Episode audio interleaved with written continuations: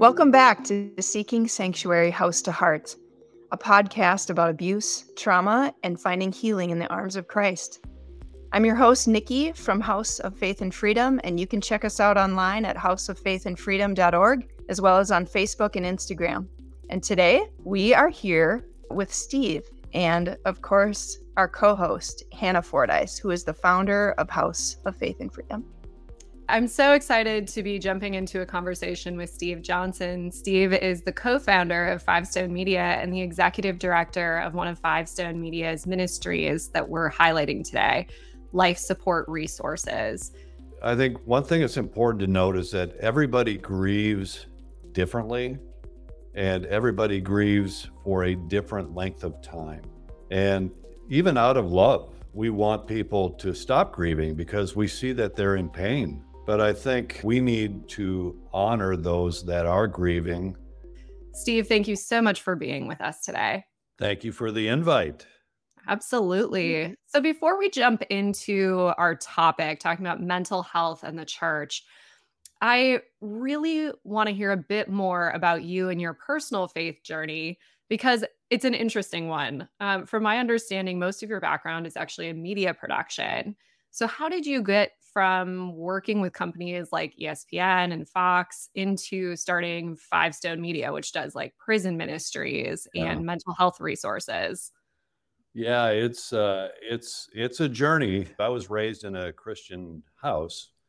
My parents were were wonderful parents. We were in church every time the doors were open. They hauled us along to church and I have a very kind of independent spirit about me. It's the way I was created.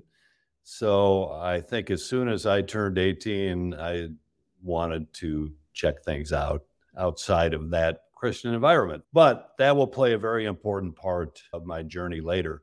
So I got into the media business. I started in the radio business right after high school. College wasn't for me. I had a learning disability and so got into the radio business and then eventually 10 years later stumbled into the television business. I was working in radio in atlanta georgia and knew some guys that worked for ted turner and turner broadcasting down there. And uh, just as fate would have it they invited me to come and play on their sports department softball team they needed a player on a Tuesday night. And so I just got to know those guys and they were just starting their NBA contract there. And I said how could I get involved? I mean I like sports and you know TV's always been an interest to me.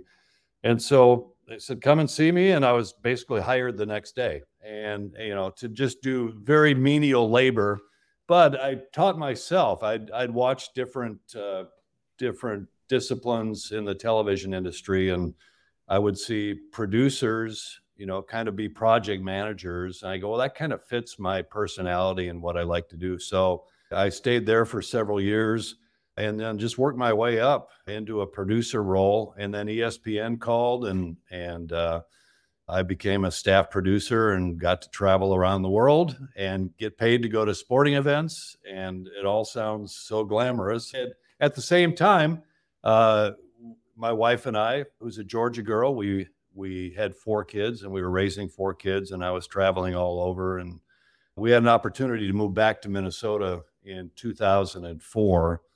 And so we did just because of family situation. And then in 06, I was invited to be on a, a planning team for a men's church conference in the Midwest. And around a Saturday night campfire, there was a guy there named John Turnipseed and a group from an organization called Urban Ventures in Minneapolis. And John was asked to share a little bit of his story. And he stood up and he said, My name is John Turnipseed.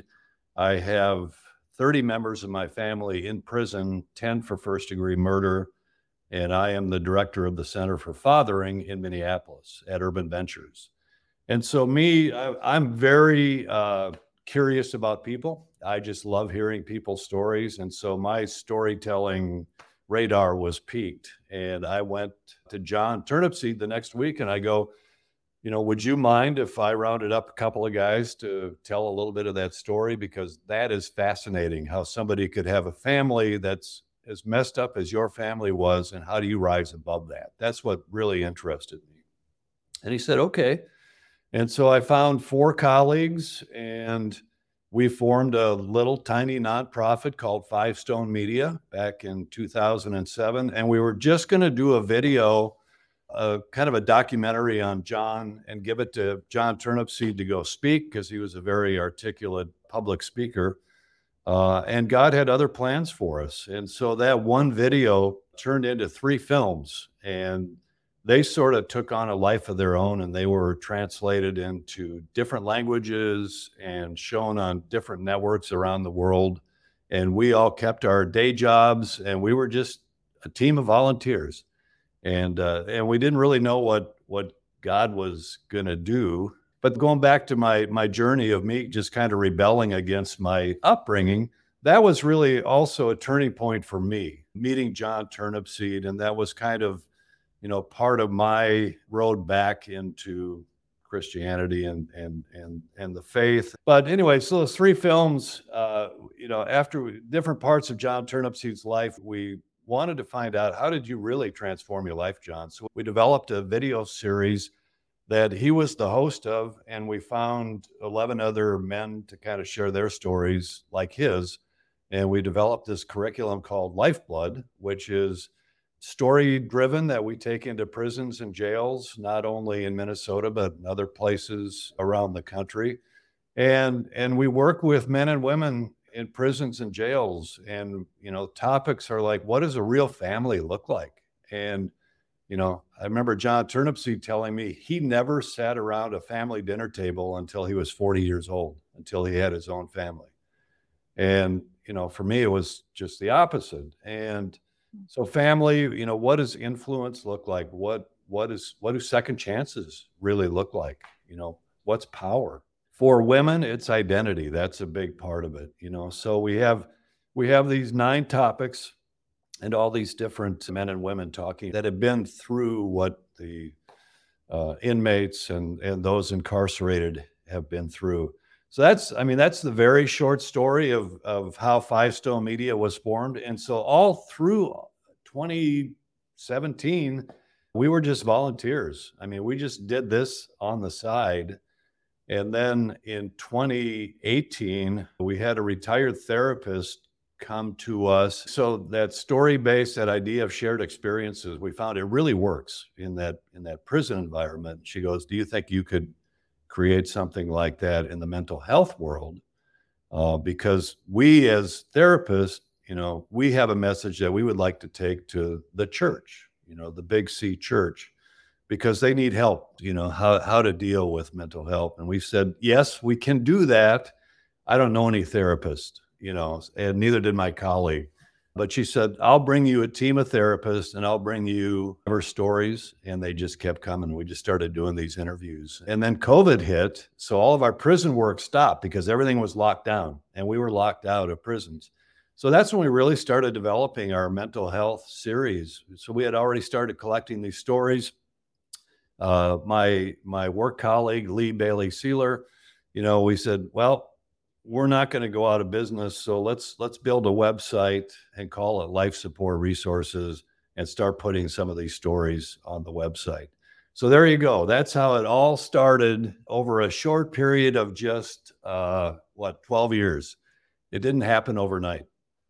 Your story echoes a lot of ministries and the fact that they tend to grow organically. You start out just with obedience. Like, I feel like God is asking me to do this one thing, or I feel inspired to do this one thing, and I take that step of faith. And then it, like you said, it takes it takes a life of its own. It sort of goes where it's going to go because God's going to accomplish what he's going to accomplish through it. And one of the things that I'm really fascinated about with life support resources, also with Lifeblood, is that it is so story based, it is testimony based. And that's something we resonate a lot with. Uh, our podcast has a, a fair amount of survivor stories. And why do you think it is that stories are so powerful for people, that they can be such an impetus for awareness, but also for learning, also for understanding? Mm-hmm. Like, what uh, are some of the impacts that you've seen come out of people sharing about mental illness or loss or abuse or suicide yeah. of a loved one. Yeah. Well, I mean, starting starting in the prison world, a lot of them are not good readers. So the idea of just hearing somebody share their story, it wasn't an academic series like they were sort of used to seeing coming in. So, and it wasn't us going in with a Bible study. It was just us going in, hitting play on a DVD player, and you still have to use DVD players in prisons because there's no internet. Um, and and so you know they would start seeing themselves in those stories. Okay. And I think that's what really resonates all across the board with story. I mean, I think there was a reason that Jesus probably shared all of his messages in story form. It's because that's how we're created. You know, we we resonate with other people's experiences. And so, you know, it works in all fields. I mean, we also created a curriculum on sudden loss. So it's parents hmm. talking about the loss of a child or you know the loss of an adult child to overdose or suicide. And the only people who understand what they're saying are people that are going through that right now right? I can be a curriculum leader but i don't have that experience so i think that's why story works and then also in god's infinite wisdom as we were creating our life support resources my brother is a pastor, and he was pastoring a church in Vancouver, British Columbia at the time. And his 21 year old son was the victim of a homicide. And so I personally got to help walk them through that journey, but see how that trauma is far reaching, right? To extended family, and, and it doesn't stop, it goes through generations I mean, it, it just blew me away. Like it just, and that was, that's now been nine years ago, I think that, that my nephew was killed. But his siblings are still dealing with that and they will for the rest of their lives, you know? So I just kind of fell in love with, with the people that we were interviewing. And I mean, these are real discussions we were having. In my mm-hmm. other television world, I meet a lot of fake people who have this facade on, uh, who don't let you get, you know, deep. And it's just a lot of meaningless discussions. And, and now it's just, I love sitting with a group of men and women in prison because there's no reason to not be authentic. I mean, who are they going to fool? You know, um, right. I I can't get them out of prison. You know, and it's the same way in mental health too. So so story just uh, to answer your question, I mean, just seeing ourselves in other people's stories is what works. 100%. Mm-hmm. I, uh, in uh, 2017, I lost my dad very suddenly in a house fire, and in like the same month, my husband and I had a, uh, the loss of a of a unborn child, and then we had his mom get diagnosed with terminal cancer. And it hmm. was all like very very close together, and like that kind of trauma when you have those kinds of losses they like you said they stick with you. And it sticks with you for a really long time. Like you're going to be working through that grief. You're going to be working through that trauma for a long time. We say that all the time with abuse victims. I'm sure nick you could speak into this but it's not like the event is over and now you're done with it yeah. And it's certainly not like society's prescribed idea of what grief should look like or what trauma should look like, where it's like, yeah, you should be able to move on with your life. It has these far reaching impacts, both personally, but also for all of the support systems around these individuals.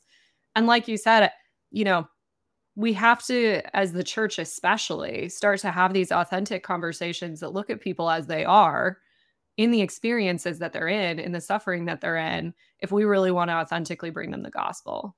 Yeah. We cannot expect that we can bring an airbrushed version of Jesus to people and that that's going to resonate with them.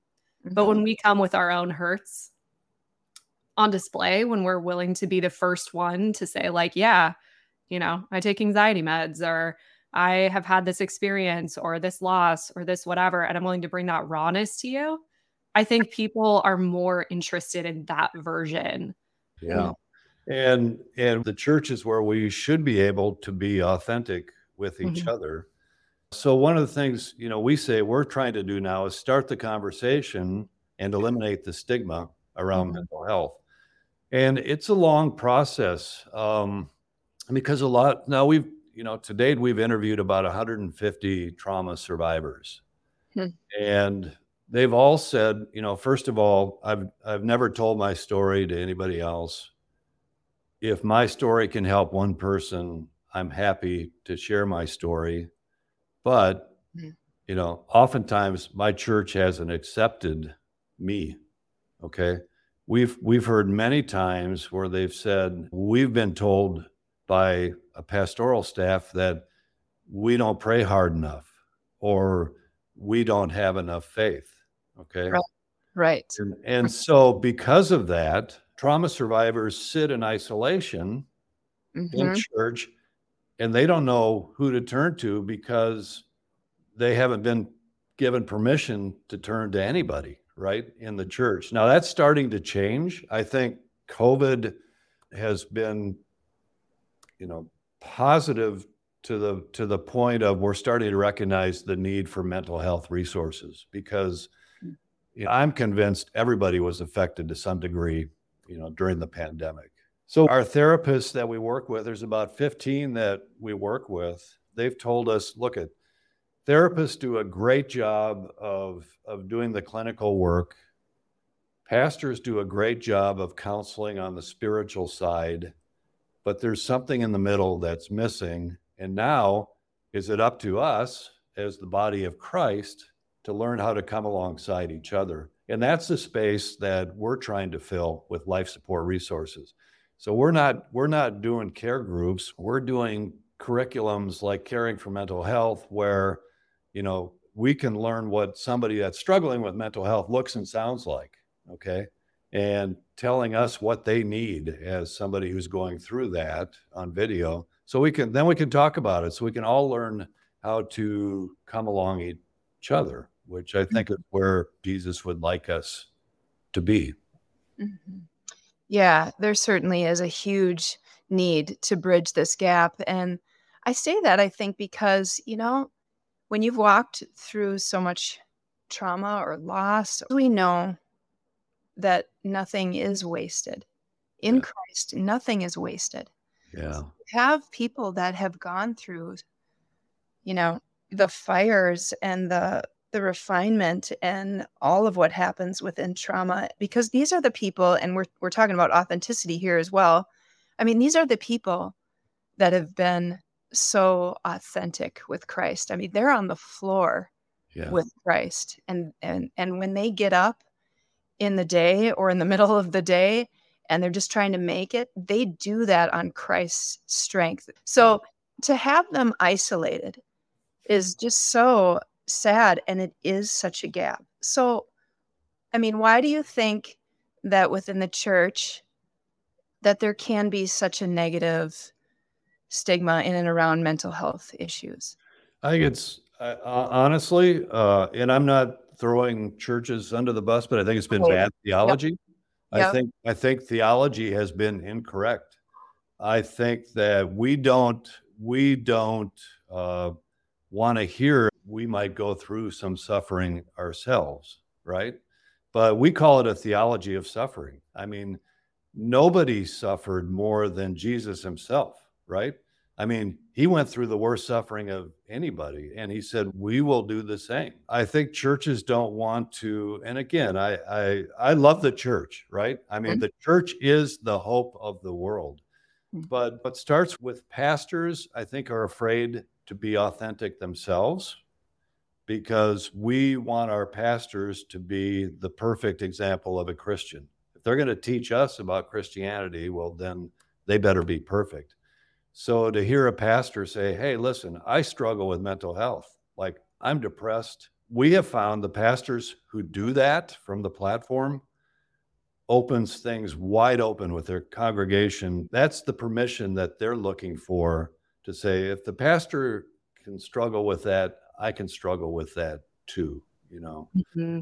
Um, yeah, silence creates a really unhealthy culture. Yeah. Like when you have a, a culture where you don't talk about mental health issues, you don't talk about trauma, you don't talk about grief, people are going to have a hard time coming forward and being the first person to bring that up. You might think your church is somewhere that would be like, yeah, people would feel comfortable talking about their mental health issues here. They would feel comfortable disclosing abuse here. But if it's not something that you're preaching about from the pulpit, if it's not something that you're being authentic about or that you've even addressed in any way shape or form, yeah. They have no reason to come forward and think that you're going to be a safe place for yeah. them and there, you know, as a pastor, and again, my brother's a pastor, my father-in-law was a pastor. Um, there is a fine line about how much do I expose myself to my congregation. Mm-hmm. And I, I think there is a line. I, I don't think you lay all of your messes out for everybody to see. But some mental health struggles, my goodness. But what's what's the first thing we do when we walk into church on Sunday? We say, "Hey, how you doing? I'm doing great, man. I had a great week." I mean, because we've we've taught ourselves to say that. I mean, that's that's how you're expected to behave in church. Is like you've mm-hmm. got everything all together. Mm-hmm. And so, if man, if John over here is great, you know, then I can't tell him I'm not great. Mm-hmm. So, so that's where some of these resources that we've created, we we just want people to start talking to each other about it. And um, you know, Nikki, just to to follow up with what you were saying about being on the floor and having nowhere else to go but Jesus. His promise in Romans 8:28 to use the worst things that have ever happened to us for his glory. That's real. I mean, because yeah. he promised that, he has to do that.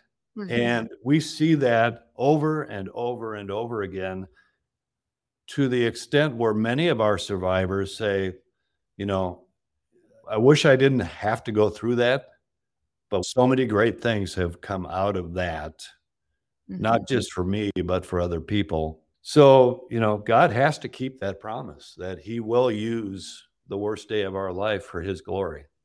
This is a great segue, actually. Nikki and I were talking about this this week in a meeting. This tension that we sort of live in, right? Of like the now and the not yet. The kingdom is here, but the kingdom's not entirely here. And like God has to keep these promises. And also, we live in a broken world where sometimes his promises don't come to fruition as quickly as we may like yeah. or in the way that perhaps we would like.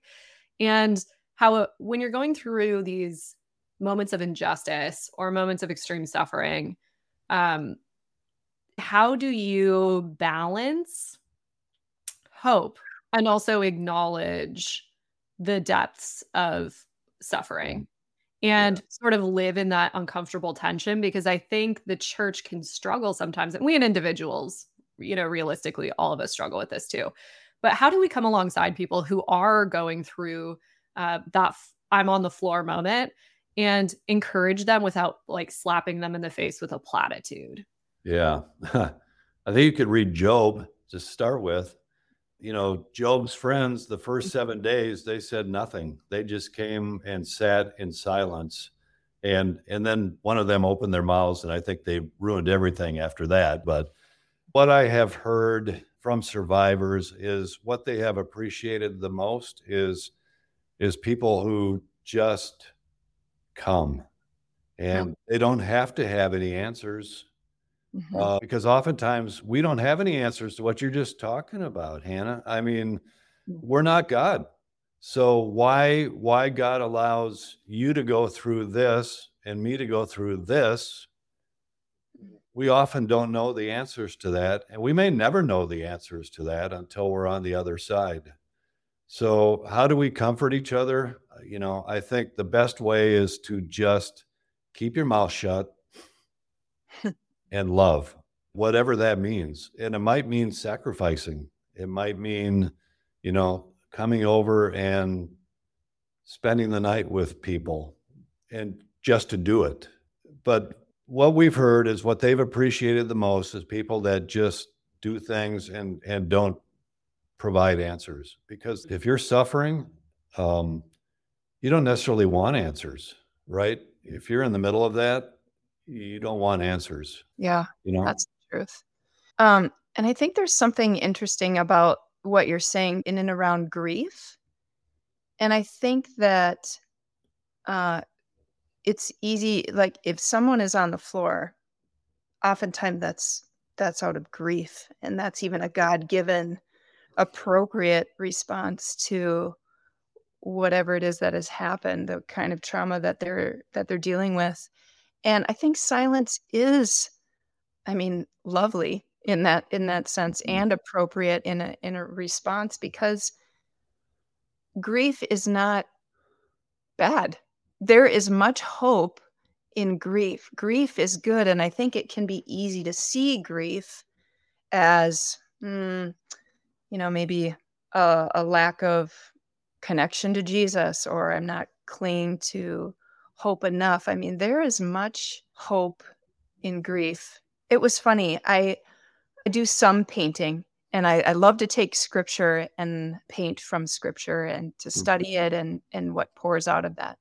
Well, in my own series of of trauma a few years ago, like right in the thick of it, right in the thick of that suffering, I created this piece of this dove taking off and there's all this debris around it and it is a it's a painting of hope and it's it's quite mm, for lack of a better term, ag- aggressive in the words hope.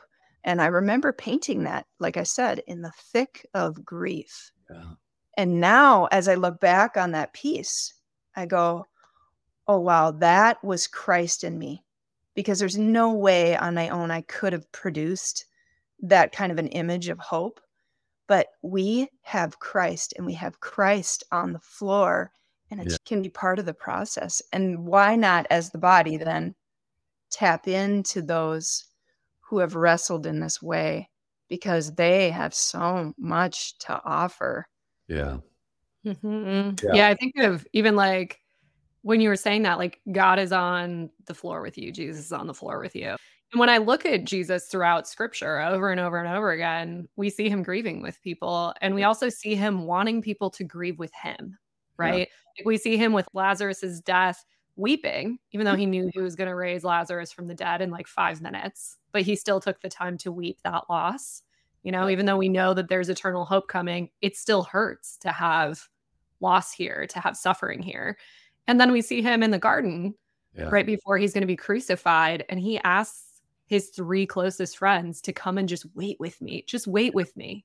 You know, like we have, I think, in our culture sometimes, in our uh, desire to get past the discomfort that is people's suffering, that is people's grief, that is people's messiness, we have a tendency to want to gloss over it. Like we just want them to be okay. And so we sort of rush them through that process Yeah. instead of being like, yeah, grief is a real thing. And like you said, Nikki, it's not a sinful response, it's an appropriate response. God still grieves with us. He still grieves over injustice. He still grieves over loss and death because those things were never a part of his original intention Yeah. for the world and for you.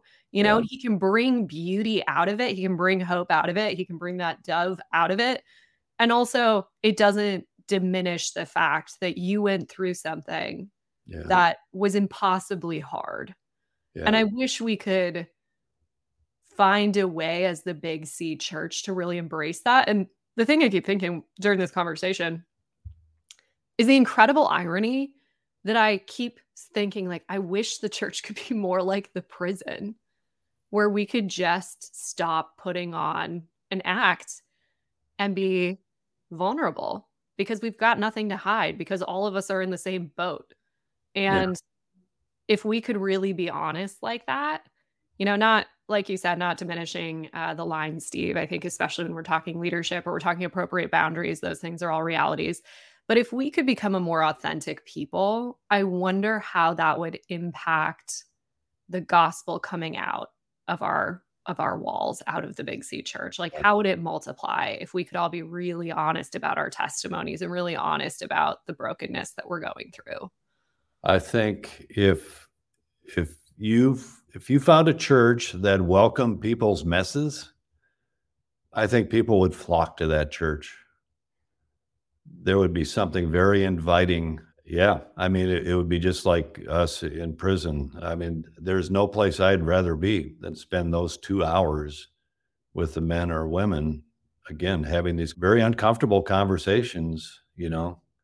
But but there's a deep love that comes out of that too. And that's what we're all afraid to do. All right. So nobody wants to let people peek into our deepest. Uh, and I get that, you know, but I, I want to go back to grieving just real quick here because I think one thing that's important to note is that everybody grieves differently and everybody grieves for a different length of time. And even out of love, we want people to stop grieving because we see that they're in pain. But I think uh, I think we need to honor those that are grieving. We need to let people grieve because that's a very important process, and and we tend to not want them to do that very long because it's uncomfortable to be with them when somebody's grieving. But sometimes it takes years, you know, for somebody to grieve something. Mm. And I also think it's I don't even know that it's a like you do it for a certain amount of time and then you're done. I feel like it's something that uh pops up again randomly. Someone gave me this illustration. I genuinely cannot remember where it's from, so I apologize for that. But it was the idea of grief being sort of like a, a, box that has a button in it that's like a grief or a pain button. And then there's this ball bouncing around inside that box. And when you first lose something or you're first grieving a relationship or a person or a lost dream or whatever it is, uh, that ball is as big as the box. So it's just constantly pressing on the button. And as you're uh, moving further out from that loss, the box begins to grow. Your life starts to grow again. It starts to get bigger. More things, more space starts being built in. But this ball is still bouncing around in there. Yeah. And every time it hits the button, it hurts just as bad as it did the first time mm. but it just hits it less frequently. Yeah. And I've certainly found that to be true in my process of grieving of like there will be these moments where something really really random like a certain pizza or something will be like oh my gosh i just got hit with a wave of grief about my dad and it'll hurt as bad as it did the day i lost him but it's not the same as it was in those early years where it was constant that's just constant loss yeah. and so i think too for us to be us being the Big C church, us being uh, friends, family members, supporters, to learn to let victims, to let survivors, to let grievers really guide the conversation and to just have a willingness to go where they lead, you know, to have a willingness to grieve or mourn with them again if that's what they need to do and to leave that door open and also not to push them to grieve at moments they're maybe not ready to talk about it or they still feel like they you know maybe are doing better in this moment and they just need something to be fun or distracting or whatever. Like allow them to have the freedom to talk about it or to not talk about it to grieve in it or to not grieve in it to be really positive or to be really negative. Like whatever that is that they're needing at that moment how can we just be this supportive net that comes around and is willing to sit with them in those moments whatever they might look like yeah, and that's what we're trying to create. I mean, here's an example. Um, this conversation we're having right now, Nikki, you and I never met before this conversation. Hannah, we've met once or twice, uh, but I feel because we're talking about something below the surface that now I've made two really close friends here in the last 45 minutes, just because we're talking about something deeper than the weather or sports or you know whatever else, right? Mm-hmm. we've gone below that surface, and and to me that's exciting. I mean, I I just I love doing that with people. So our life support resources, you know, if you don't mind, can I go into that just for a little bit about what we've created? So we have this website, and by the way, all of our resources are free. We just give our resources away, and we trust God for the finances, and He has honored that we're still here, is what I tell people. You know, he may not honor that a year from now, but he has so far. But you can log on to lifesupportresources.org, lifesupportresources.org. All you have to do is register. Again, it's free, and you can have access to all of the videos. Like we have, we have, if you have a friend that's going through depression and you want to say, "Hey, uh, let's let's watch a story of somebody that's kind of going through what you're going through." You can find that on the website. Okay, all kinds of different areas of trauma you can find, and then we have these uh, video curriculums, and we just recently rolled out one called Caring for Mental Health. It's 10 part series.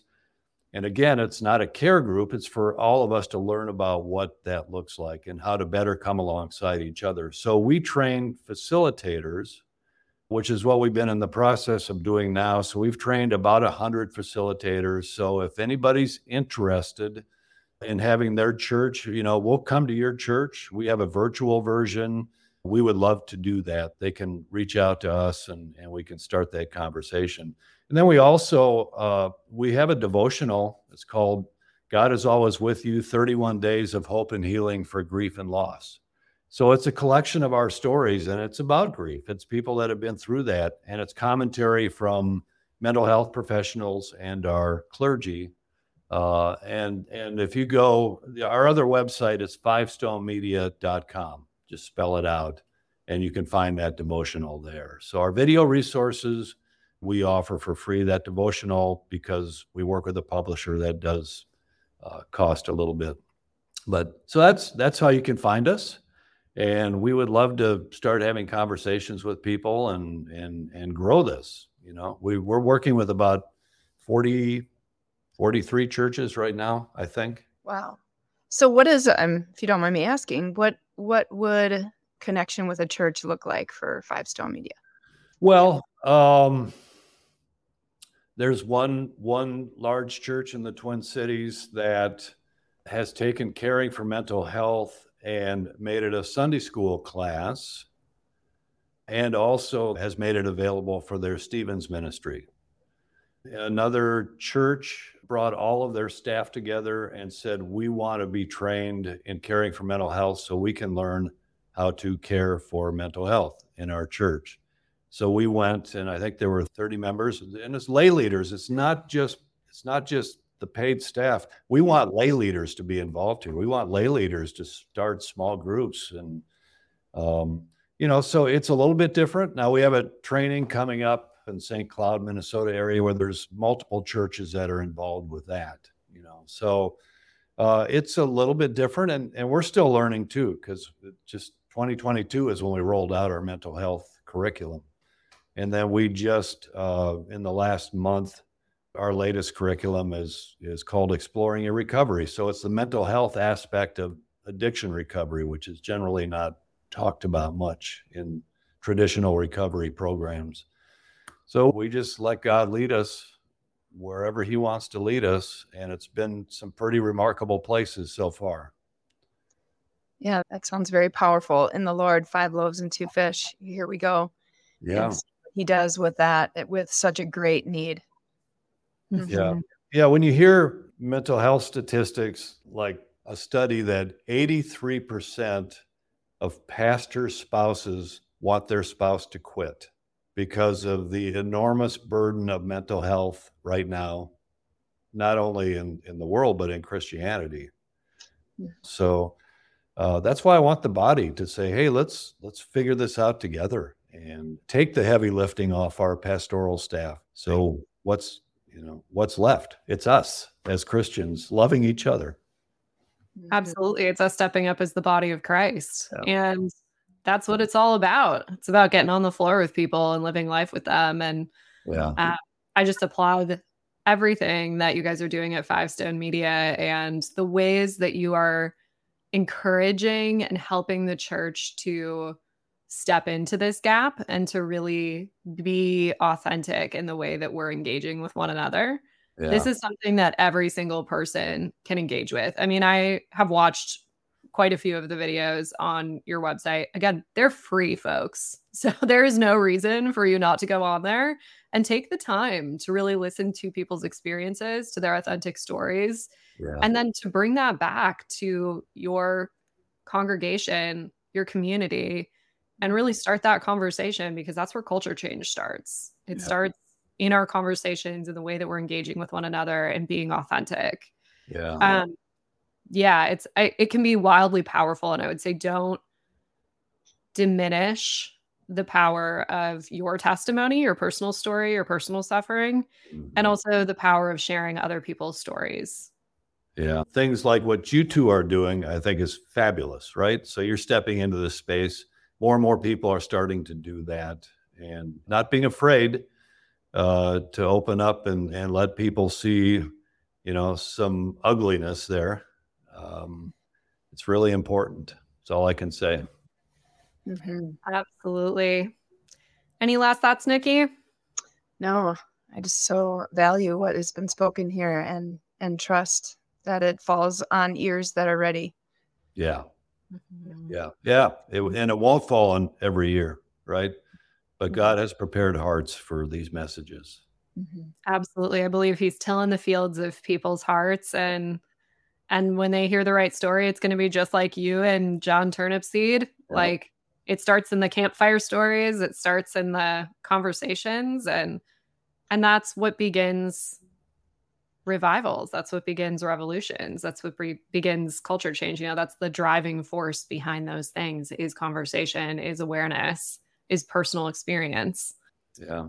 Any final thoughts yeah, from you well yeah i mean i mean we're we're a bunch of old people now all right so we're trying to bring your generation into this so um you know we we're looking for workers too uh, to work with us to uh, help engage churches. So if your church is interested, if you know people who would be interested in working with us a little bit, we're going to keep going till God says stop. But uh, I would love to find you know the next generation to come in behind us and carry this work on.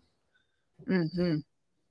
Well, we love your shepherd's heart and your leadership. This is true leadership.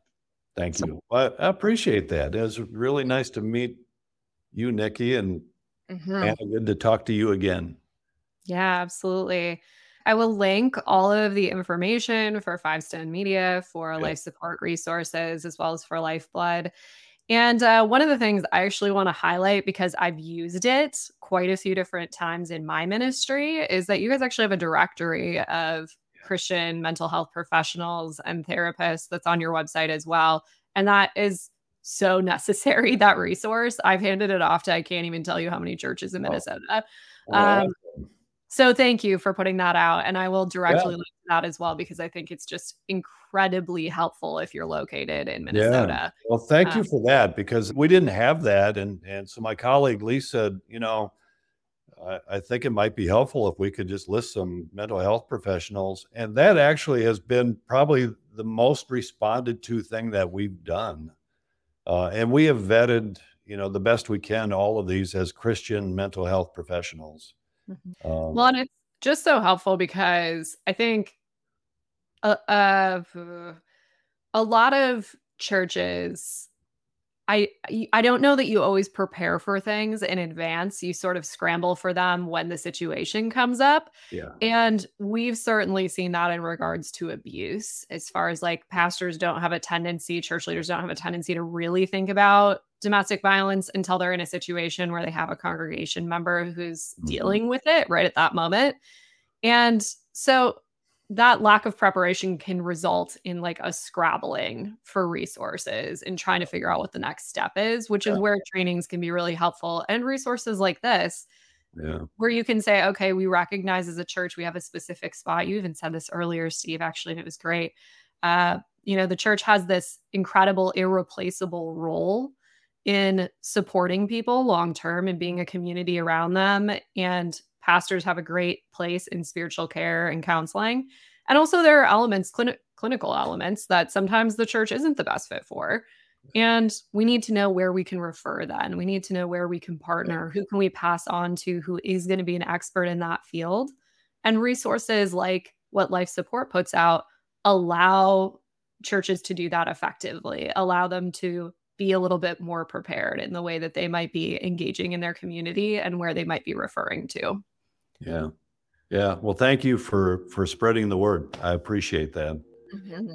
Absolutely. Yeah. Thank you so much for chatting with us today and having this conversation around mental health and grief and loss and addiction and trauma and and all the things because we need about a thousand more conversations like this yeah, happening inside the yeah. sphere. You've been listening to Seeking Sanctuary House to Heart. This podcast is a production of House of Faith and Freedom with your hosts, Hannah and Nikki. For more information about intimate partner violence training for the church, you can check out our website at houseoffaithandfreedom.org.